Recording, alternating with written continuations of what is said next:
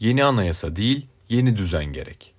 Anayasa Mahkemesi ve Yargıtay arasında Hatay Milletvekili Can Atalay'ın tutukluluğu ile seçilme ve siyaset yapma hakkının ihlal edilmesi dolayısıyla ortaya çıkan kriz bir süre sonra sıcaklığını yitirdi. Geriye AYM'nin kaldırılması ya da yapısının değiştirilmesi bağlamında yeni anayasa tartışması kaldı. Yeni anayasa tartışmasını iyice ısıtarak gündemin üst sıralarına getiren gelişme ise Erdoğan'ın Cumhurbaşkanlığı seçiminde %50 artı 1 sistemini tartışmaya açması oldu. Erdoğan'ın mevcutta 50 artı 1 mecburiyeti partileri yanlış yollara sevk ediyor. Kimin eli kimin cebinde belli değil diyerek açtığı tartışmayla MHP ile ittifakı mutlak görmediğini ilan etmiş oldu. Nitekim bu mesaj kamuoyunda hızla kabul gördü.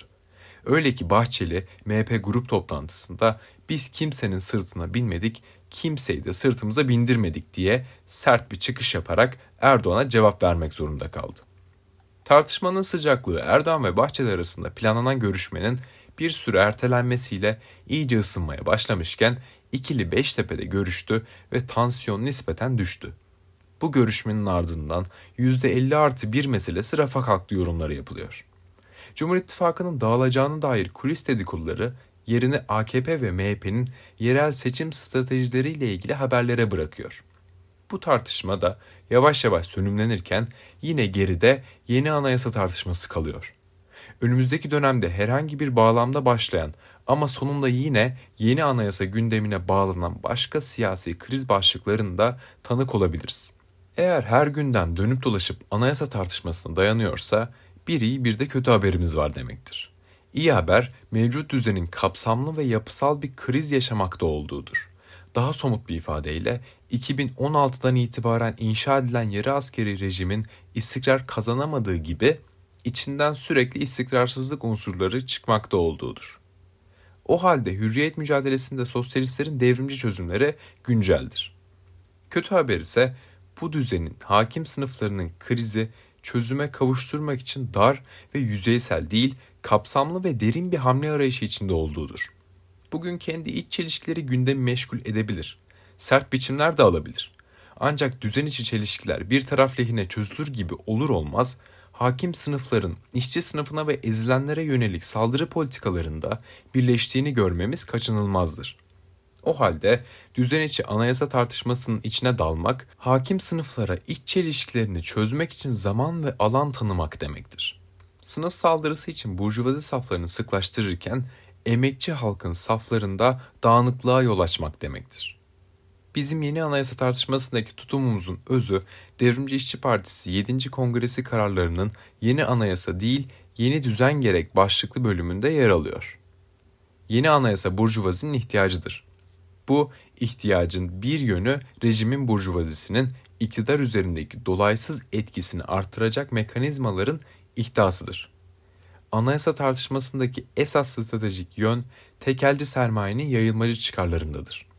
Türkiye'deki mevcut rejim hali hazırda yarı askeri bir karakter taşırken 12 Eylül anayasasından kurtulma demagojisine ve sivil anayasa iddiasına asla prim verilmemelidir.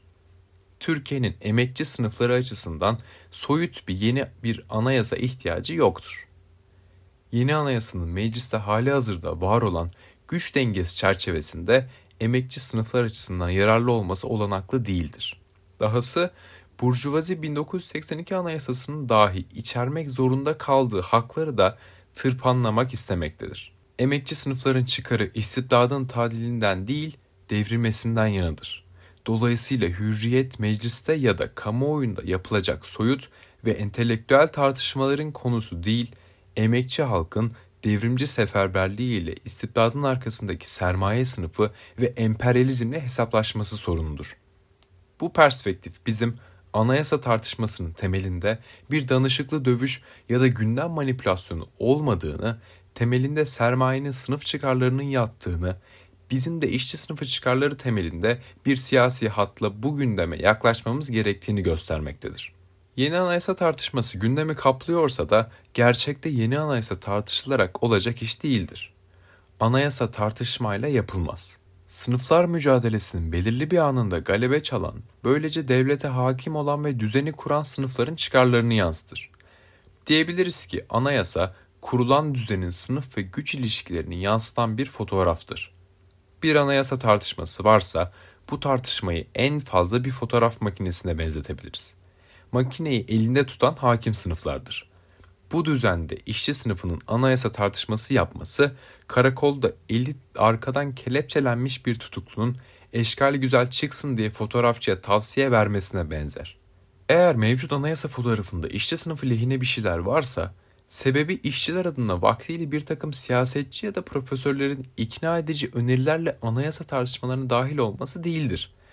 Bunlar sınıfın emeğiyle hatta kanıyla canıyla kazandığı kazanımlardır. Örneğin grev hakkı böyledir. 12 Eylül'ün bile bu hakkı tümüyle kaldıramamış olması generallerin insafını değil işçi sınıfının bu mevziyi ne kadar derine kazmış olduğunu gösterir. Her türlü örgütlenme, toplanma, ifade hürriyeti gibi temel hak ve hürriyetler de ulusal ve uluslararası sınıf mücadelesinin kazanımlarıdır. Ama unutulmamalıdır ki kazanımlar eğer kazanıldığı gibi savunulmazsa geriye alınabilir. Tüm bu sebeplerle biz hakim sınıfların yeni anayasa tartışmasına cepheden karşı çıkarız. Burjuva düzeninin gardiyanlarının çekeceği fotoğraf için poz verecek halimiz yok. Bizim bugün odaklanacağımız yer işçi sınıfına ve emekçi halka vurulmuş kelepçelerdir. Bizim anayasaya dair gündemimiz grev hakkıdır. 12 Eylül Anayasası'nın tümden karşısındayız. Ama o anayasaya dahi işçilerin emeğiyle, canıyla, kanıyla kazıdığı grev hakkını sonuna kadar ve yine grevle savunacağız. MES ve AKP el ele vererek anayasaya kazınmış grev hakkı mevzisini çiğnemeye çalışacaklar yine. İzin vermeyeceğiz. Dünyada ve Türkiye'de burjuva düzenini korumak göreviyle ihdas edilmiş Anayasa Mahkemesi'ni de savunmuyoruz. Ama Anayasa Mahkemesi'nin grev hakkımızı onaylayan ve iktidarın keyfi grev yasağını yasa dışı ilan eden kararını da sonuna kadar savunacağız. Nihayetinde biz mevcut anayasayı işçi sınıfından ve ezilenlerden yana kökten değiştirecek yepyeni bir fotoğrafın peşindeyiz. Ekmeğin ve hürriyetin zaferinin fotoğrafını da tartışarak değil, burjuvaziyi devirerek ve işçi iktidarını kurarak oluşturacağız.